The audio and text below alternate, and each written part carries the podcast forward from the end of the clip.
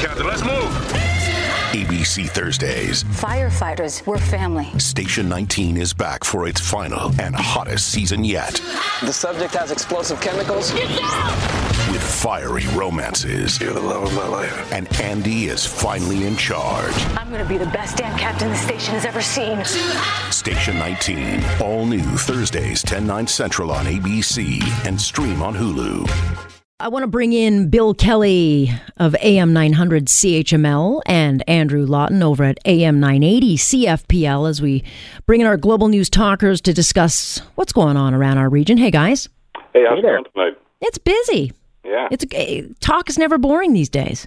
Hey, listen, if you're looking for some action, then come on to Locke Street on Sunday, Alex. I I was listening and I heard. So yeah, for our audience, so Hamilton could be the uh, scene of a real showdown between two different protest groups planning to face off on Locke Street. That's that street that about two weeks ago uh, anarchists trashed the businesses.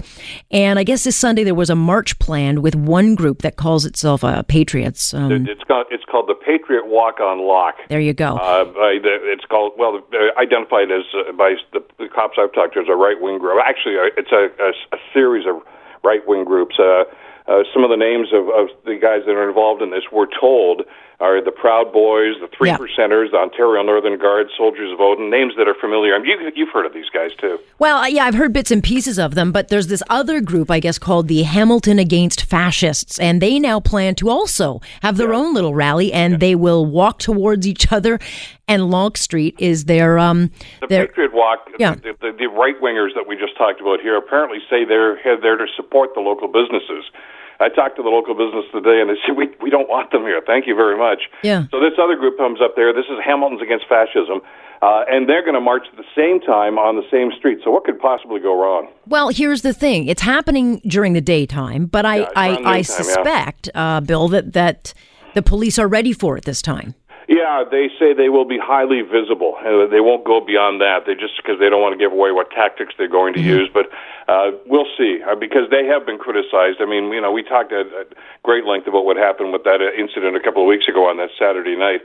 And and a lot of the residents and a lot of the businesses were saying, "Look at yeah, thanks for showing up, guys, but you know what? You might have been able to be a little more proactive on this." So there's a little pressure on the police here too. Well, there is an Andrew. I mean, it's it's. I kind of look at this as a loss both ways because uh, Locke Street residents and the businesses there are going to be really extremely stressed out because the last thing they need to do is have to repair businesses again, and if the cops move in at all um, and people get hurt, then they'll they'll be called you know monsters. But if you let these guys kind of command the show and not do anything if they step out of line, then they've won. Yeah, and the name of the game for police is obviously de-escalation. We had this in London a few months back for, well, really, I mean, every month for I think the summer and, and the early fall, where we had uh, Pegida, which is an anti-radical Islam group that was demonstrating, and then all of a sudden you had the Antifa and the uh, so-called anti-hate protesters that were trying to protest the protesters, and and when you have two groups whose stated purpose is to be there to be at odds with the other one, you're starting off from a point of conflict. So I, I don't envy the police. I know that when there is uh, what happened a couple of weeks ago as, kind of a baseline point, their goal is look. If these people want to demonstrate and display, that's fine, but you, you can't start damaging property. I hope that people don't come to blows. I would be honest uh, with you by saying that I'm not optimistic that there won't be physical altercations just because these tend to happen at every one of these types of events. Well, because it only takes one teeny tiny wrong move, and and they're already tense, and then uh, the and then the- perception of yeah. a wrong move, Yeah. even.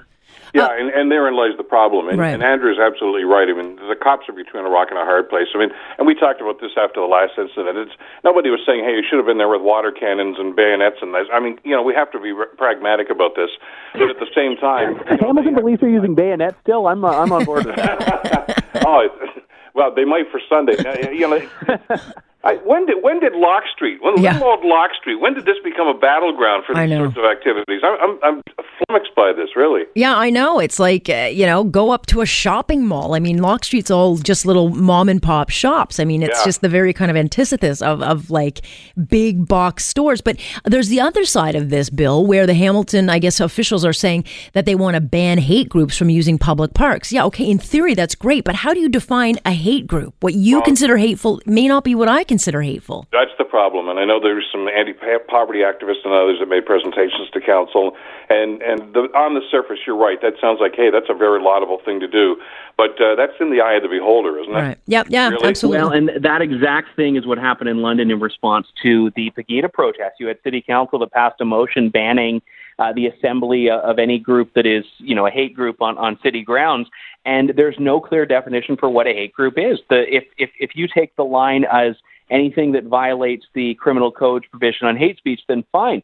But council tried to go far beyond that, and there has been a, a challenge put forward, a legal challenge put forward against that, because you're very right, both of you, and you say that you know council just saying something is hateful doesn't mean it has a legal standing right. to say you don't have the right to speak on public property. On it's parks. called a charter. Yeah. Hey, guys, I do not want to let you go without playing this uh, sound up because you'll probably use it all the time now in the next couple of days. But uh, Finance Minister Charles Sousa stepped in it uh, during a photo op for a hospital funding announcement. He said this Thank you for the eye candy behind me.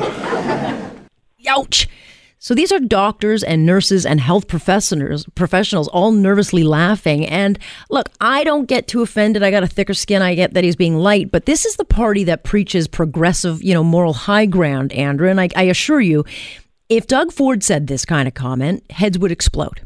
You know, I wouldn't care if there wasn't this knee jerk reaction whenever someone on the right does something like this. And that's my only concern here. I don't give a hoot. I think he's making a joke. I think he's saying it's a good looking crowd. And that used to be the thing that you say when you're on stage oh, it's a good looking crowd here. So I don't think there's anything wrong with what he's saying. But you're right that what's good for the goose has to be good for the gander. If we're going to take MPPs like Jack MacLaren and we're going to take other MPPs that make jokes that are part of that kind of caliber of humor here, and we're going to cause them to issue formal apologies and send people to sensitivity training, and we're going to make it nuclear and bring it up in question period, then you've got to start enforcing those rules across the board. If I had my pick, I'd say we force everyone to tone it down and get less offended but that's not the area that we have to live in. So Charles Sousa will have to walk this back. Yeah. It might be a, a, slight victory for conservatives, but everyone loses in the long run. Yeah, and, and look, it wasn't the only bozo eruption today because uh, you know Steven Del Duca in uh, question period then called uh, a question that Lisa uh, called essentially Lisa MacLeod adorable, which yeah, not the best uh, move, Bill. well, look at yeah, I mean, you know, uh, let's have a little meeting here at the caucus, okay, and say, look at you two. You're not Jerry Seinfeld, okay? You're ministers in the cabinet. There's a responsibility. There's a higher level that you guys are supposed to aspire to. Don't try to be funny. Just back it off. And and are they not aware of of the sensitivity that's going out there these days? Dial it back, guys. Well, yeah, because they're the ones who make the biggest stink about it. And I guarantee sure. you, Wynne's just shaking her head, going, guys, like, we are now three months away from a, an election, and you just can't make any missteps these days. Yeah, she, she's looking at this right now and say, "Boy, I really needed that today." I really need a scotch in right of the polls you were just talking about earlier. yeah, no kidding. All right, guys. Well, stay tuned. We'll uh, chat next week and keep our fingers crossed that nothing happens in uh, Steeltown on Sunday. Bill, thanks. Bet you, betcha. Thanks a lot, Alex. All right, that is Andrew Lawton, who you can hear on AM 980 CFPL, and of course Bill Kelly over at AM 900 CHML. You're on point. I'm Alex Pearson. This is Global News Radio.